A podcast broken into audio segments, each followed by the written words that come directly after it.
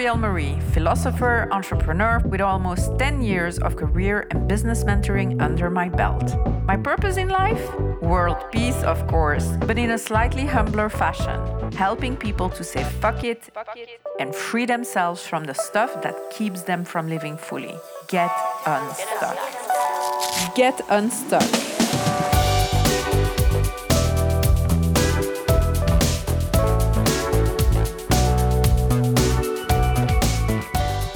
Monday! I'm so happy with all the feedback I received on last week's episode. I received a lot of finger guns, that's for sure. And it's so great to know there are so many creative generalists listening to this podcast. Now, if you don't know what I'm talking about, you can go and give episode 12 a listen later on. Today, I want to focus on feminist marketing and inclusive principles and how I apply them in my business. The people in my life, my friends, my family, they all know that I'm a feminist who hates injustice, ignorance, and who thrives for inclusion in everything that I do. I also do active anti racist work, or at least I try to, considering my own blind spots, obviously. And it's very important for me to make sure that all of that is reflected in my work. So, although this episode will share my best practices as an entrepreneur, whatever your work or even in your personal life, principles that put forth equality and justice, in my opinion, are always sound and help shape a better and more equal world. So, really, this is for everyone. About six years ago, I enrolled in an online program called Feminist Marketing for Culture Makers. The program was run by Kelly Diels, whom I'd come across through an essay that she wrote entitled The Female Lifestyle Empowerment Brand. And that essay was so pivotal for me and for the way that I looked at doing business and my work in general that I still share it with anyone interested in online marketing. Now, the term female lifestyle empowerment brand was coined by Kelly to give a name to a toxic sort of performance lifestyle marketing that had become the norm in the coaching and personal growth industry at the time. And the messages of this type of marketing that still exists today, by the way, are all about living a luxury lifestyle, traveling the world, buying expensive designer bags, buying the clothes that fit with it, and of course, the allure of making a ton of money within a few weeks or while maintaining that travel lifestyle. Now, although this messaging and marketing looks appealing, because who wouldn't want to be living the life of the 1%, especially under capitalism, there are some serious issues with it. The first one is that it's a very exclusive marketing tactic to sell expensive services. This might attract people who actually can afford it, but it also attracts many people who can't because of the dream factor in it, which raises ethical questions about the tactics that are then used to sell those expensive services and packages. And the pressure that is put on people to invest, quote unquote, in themselves when money is tight. What this type of lifestyle marketing does is sell a kind of life. It's about looking good, having money, and living a life achievable to only a few people. But none of that is inclusive. The marketing itself thrives on inequality. When I started the course with Kelly, I was really in for a hot ride when I stepped into the virtual classroom with her and my fellow students. It really was a deep dive for me into my own biases, my blind spots, my internalized capitalism and misogyny. I felt like I couldn't say anything right the first few months that I was there. Okay, I was the only European, Belgian one in the group. Everybody else were those educated American social activists and feminists. So obviously, I kept on saying the wrong thing and asking the wrong questions. And I remember one time in particular, we were, and it, this was in the beginning of the course, we were sharing some of our struggles with online marketing. everybody was sharing what they were dealing with, with, and out of a reflex of trying to do good, I started giving advice to people and offering potential solutions to some of the problems that the other women were sharing. At the time, this was such a normal thing for me that I didn't realize that nobody had actually asked for my opinion or even needed it. And a few days later, after class, Kelly posted a message on our online workspace saying we should listen to our friends without giving advice. that was such a low point for me that day. of course, I understood that she was referring to me, but it was also the day that I understood my many biases and the concept of asking for consent. And that is something that I now cherish and really apply in my life daily.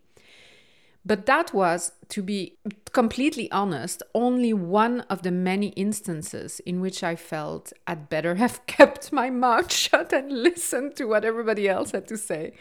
It's in my nature also, you know, I love to talk. Anyway, I'm so grateful for the group and for the course. Everyone was super gracious with me, super patient with me and i have friends that i've made in that in that class that i still talk to today and that i still connect with on a regular basis so it's been nothing but amazing to me and the thing is you know you might expect this from contemporary feminists they will accept you and they will have compassion and empathy and still have a very strong back when it comes to what they believe in and how things have to be but inclusivity is really one of the foundational values of the feminism that I consider myself to be part of.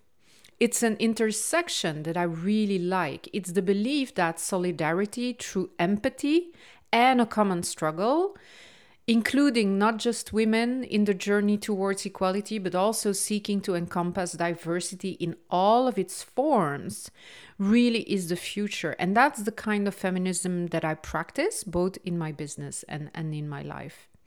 Now, I learned a lot from Kelly's course, and this work really got me out of my comfort zone. You have no idea. As it should be. The course really showed me how to think critically about my motivations and intentions when I'm doing business and how to look at the broader impact of what I do. So it made me dig deep for my truth about what I believe to be true about the world and also examine if there is any disconnect between what I say and do on the surface and what truly motivates me from within. I realized that I didn't want my life or my coaching business or even any other business that I might run now and in the future to do any harm or to be misaligned with my values. And that's not to say that it wasn't important before, but just by taking that course and by being in that, you know, context of feminism and really thinking about how we we run our businesses for a whole year i really realized that i could do things better.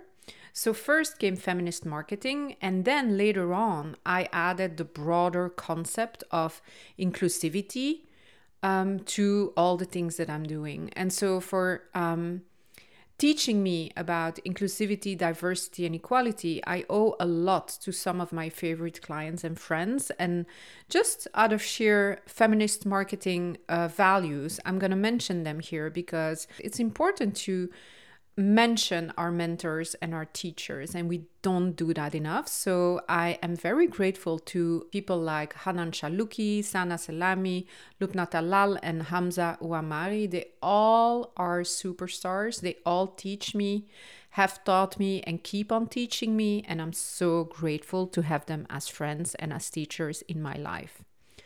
Now, you might be wondering so, what is this feminist marketing thing? In a nutshell, it's about understanding and respecting the needs of everyone in our society, including those who are marginalized or disadvantaged.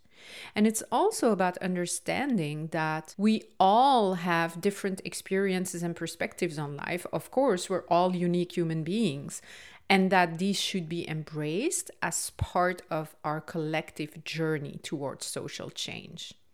In my work, for instance, I strive to create platforms where people can come together around common goals, regardless of their backgrounds or circumstances. And I also attempt to always make sure that my resources and services are accessible to everyone within what I can do, obviously. And that's really what feminist marketing and inclusivity means to me sort of creating equitable systems for everyone. Now, how does that translate in my business? Well, in my business and life, I try to create safety as much as possible. You know, I'm a survivor of childhood trauma and I didn't have a safe space growing up. I had to teach myself how to do that through my own experiences, through intensive therapy, and through the support of my inner circle of friends. I also never learned how to build really safe and lasting connections with people so, that too is something that I had to learn for myself. So, in my work, I also strive to create a safe and inclusive space for people to share their stories with me, their experiences with me. Really, whomever I come in contact with, I do it with a beginner's mind and an open heart, at least as long as I'm not hungry. No, that's not true. But I have to say, I can get pretty hangry. once in a while. And then there is not so much of an open heart and beginner's mind, but that's just temporary. So I'm I'm only human and and flawed as as hell, but I do try in most instances to approach people that way. And it's really true that people will sometimes take advantage of me for standing in the world that way. And it's happened, you know, and sometimes with things that I thought, oh my God, can somebody really do this to another human being? But clearly people can. So that's where prudence comes in, as my spiritual mentor so beautifully puts it. But most of the time, though, you really end up being rewarded for your openness with beautiful and lasting connections. That's, that's how it translates into my life. And one thing that's been particularly helpful in teaching me how to do this has been practicing the art of active listening which involves really listening to what people say, not so that you can answer, but to validate their feelings and experiences. And it's about asking questions that help get to the deeper thoughts, the deeper feelings, the deeper perspectives that people have and then are willing to share with you. It's so rewarding. You know, in coaching, we learn to backtrack. It's a technique where you give back to a client what they shared using their exact words. And I've become quite good at it. And actually, I have my um, ex husband, which I've talked about in this podcast previously, to thank for that because he's been the one that I've practiced practiced it on in the beginning of my um, of my coaching courses and coaching education. And it's really amazing how you can just backtrack to somebody and you can have a whole conversation with someone. Now i've become really good at it as i said but sometimes i will still interpret the words of people and give them back their thoughts using my words and what I found, especially in coaching sessions, is that that never works. It actually always like you can literally see it on somebody's face. They will do something with their eyes and you know like they will look surprised. They will look like oh you know but that's not what i said. So when someone says anything to you let's say they say they're stressed out don't backtrack or don't reply or don't assume that what they're saying is that they're anxious or they're tired because that's just your interpretation of what stressed out means and it's certainly not theirs. So if you want proof of what I'm saying, by the way, and this this goes back to my romantic relationships, um, things like "I'll be home soon" or "Yes, of course, I'll do it in a minute." You know, these things, they tend to bend like Einstein's theory of relativity. So, anyway, what I mean by that is just don't assume. Use the words given to you. If you really need clarification about what somebody means, ask. You know, it's it's as simple as that. And this brings me to the next point. I make an effort to try to speak to people the way they want to be spoken to. Again, I try to be really mindful of my language when communicating, and I try to make sure that I use neutral words such as, I don't know, partner or collaborator rather than overly gendered terms. These are little adjustments that I do in the way that I talk, but they can make a big difference for making people feel welcome and included. And they also avoid a lot of little microaggressions that can pile up and make someone feel like they don't belong. You know, an easy way, and it's one that we hardly ever use, but an easy way to know how someone wants to be spoken to is really just to ask them. I know that nobody except for the feminist and inclusive friends and colleagues that I have, would ever ask me how I want to be spoken to. Everybody just assumes that because I have women features, that's how I relate to the world with that gender. Now, in my case, it is. That's how I identify. But that doesn't mean everyone is the same. So I try to remain mindful of this by asking and using more gender neutral terms when talking to other people or when I'm just, you know, not sure and really don't want to hurt anyone. Another thing that I do is that I make my resources and my services available to pretty much everyone. I try to ensure that regardless of gender identity, sexual orientation, race, or any other factor, you know, people can actually benefit from what I do. And it doesn't mean that I'm for everyone. Some people will naturally not be interested in working with me, and that's fine. But if someone does, and I believe we're a good match, I will really try and support that person in achieving their goals. It's more important for me that somebody is actually coachable than anything else, but that's for another podcast episode. Um, another thing that I do in my business to, you know, make it available for everyone is I don't charge more for people who ask for a payment plan for my services than for someone who pays, you know, for my services in one go. I know it's common practice in the online services world to ask more if someone needs to pay in several installments, but I've never understood this and it goes against all of the things that I believe in. Because, okay, if someone could pay for my work in full, they likely would, wouldn't they? So, why would I make someone pay more if it's already a stretch and they need a few months to cover their investment in my services? It just makes no sense to me. And it's such a, I don't know, icky capitalist sort of thing. I don't even want to, I don't even want to go there. On top of that, I offer several scholarship options and even a few free series a year. Sometimes I'll also do exchanges with people where the labor that I put in and the labor that the client puts in is fair and equal.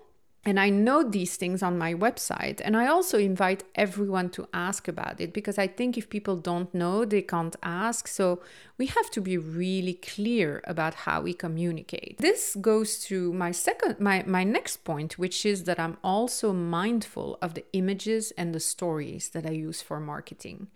So when I choose images and stories, I pick whenever possible diverse and representative ones of many different backgrounds, genders, identities. I try to reject stereotypical roles and images as they really don't help to move anything forward in society. I also try to include inclusive language in my copy and to explain my services in simple, respectful terms. As a business owner, embodying and championing inclusion is really one of the most powerful things that we can do to create a better world for everyone.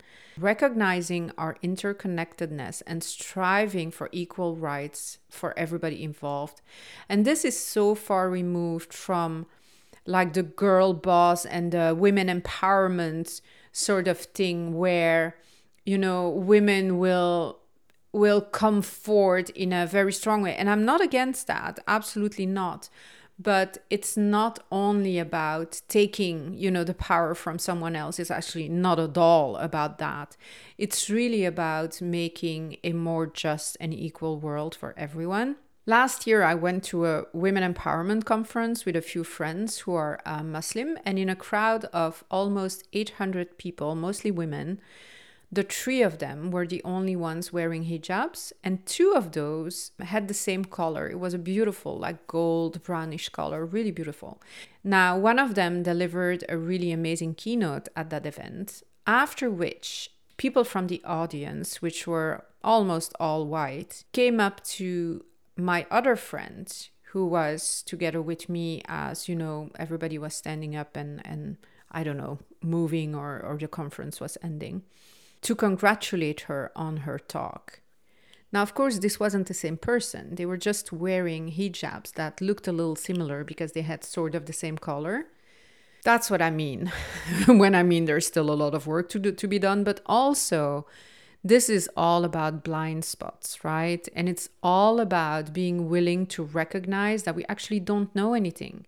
We're full of biases. We're full of, and it's not even our fault. It's also the way that we are, that our brain is used to look at things and is used to recognize patterns and all of that. So that's in there as well. But foundationally, I think we need to be more open to learning and to understanding where our shortcomings are because that's really how we collectively can change things. Anyway, another thing that I do is I choose collaboration over competition. We can all benefit from learning from each other and working together towards our goals. It's so absurd to think that, and this is the individualistic society we live in, but that on our own is the best way to do things. I used to believe that because I bought into the whole, you know, you have to hustle and you have to make it to the top and you have to kill yourself at work, basically. But in recent years, when I have had new project ideas, which for a creative generalist with an activist heart like mine honestly happens pretty much all the time, I look for ways to collaborate with others to create something bigger than what either of us could have done on our own this year, for instance, I'm working on this super cool thing for fall with incredible people, and we just had our first meeting, and it was amazing what you can create when you come together and share ideas and want to do something together. It's just amazing. And nothing of that could be possible if these people weren't there it's like celebrating success stories, you know, no matter how small. It's also is a big part of how I believe that business should be done. My goal is to help amplify the voices of those who are often unheard and overlooked, while also trying the best I can to promote a culture of collaboration over competition. And I'm really willing and able at this point in my career to open doors for others, to pass the mic, as they say, to someone else who probably has a better understanding of things and even more vitality still in them than I do, and to boost their work whenever possible. And this brings me to the final point business is also about money. I try to use my money to support ethical and sustainable businesses as much as I can because with the money that I make from my business, I look for ways to use it responsibly and to invest it in things that matter to me whenever possible. There's this thing that Kelly made us do, Kelly Diels, um, at the beginning of the feminist marketing course, and it was an inventory of all of the apps and services that we used in our business. Now, I took the time to do that work back then, and now I do it probably every six months, more or less. So, so she made us research the companies behind all of those apps and services and find out if they had an ethical and sustainable business model. If not, we then had to try and see if it was possible for us to switch to apps from companies that we felt more aligned with it was an eye opener for me. First, I also canceled a lot of apps that I was, you know, still paying for, but that I wasn't using. And then I realized that we're so quick to just click, click, click, and, you know, we're signed up for this new thing, but we have no clue who's behind it, what they're doing, what their values and their morals are. You know, so it's really interesting to not forget that your money is valuable and your money really can make things change. Now, I am nowhere near being a saint, believe me. I make mistakes. Sometimes I'm lazy. Sometimes I buy the thing in the plastic thing. And, you know, I mean, I do it. Of course, I do it. I'm human. But I will try most of the time to make choices that are as conscious as possible.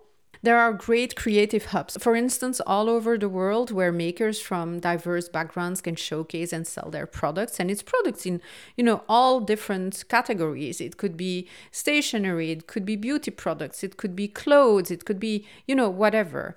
In Antwerp, where I live, there's two that I really love, which are uh, Borgerhub and She Did It Hub. And I'll add their Instagram accounts in the show notes, as well as the Instagram accounts uh, from my favorite feministic and activists people that I follow online. So I'll put all of that in the show notes.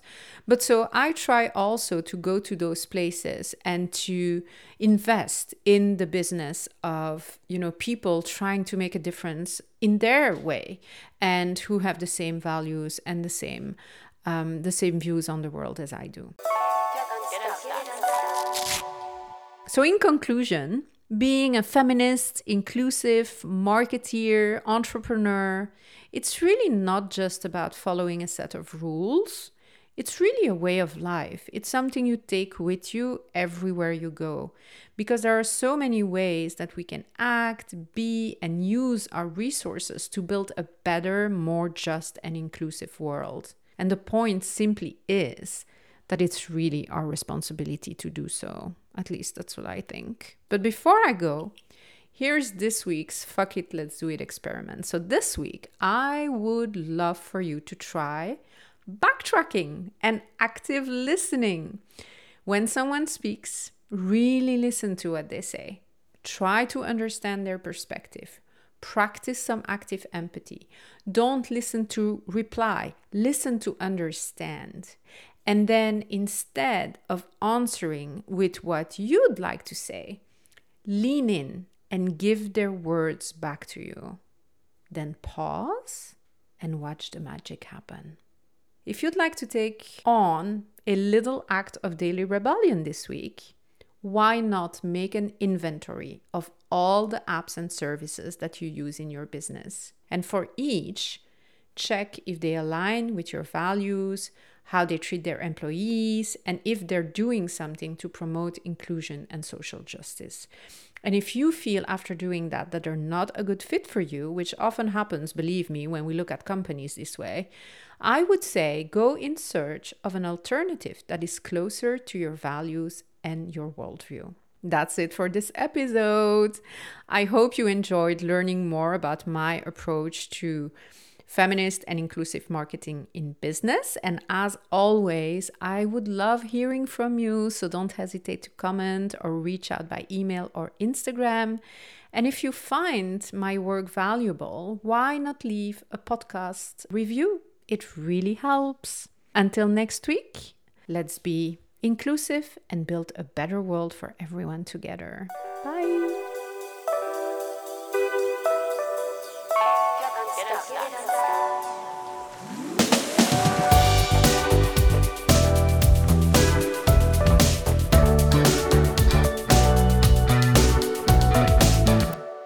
Just a heads up, I'm not a therapist or a doctor, so if you're not feeling your best mentally or physically and you need some help, please make sure to consult with a medical professional or a therapist.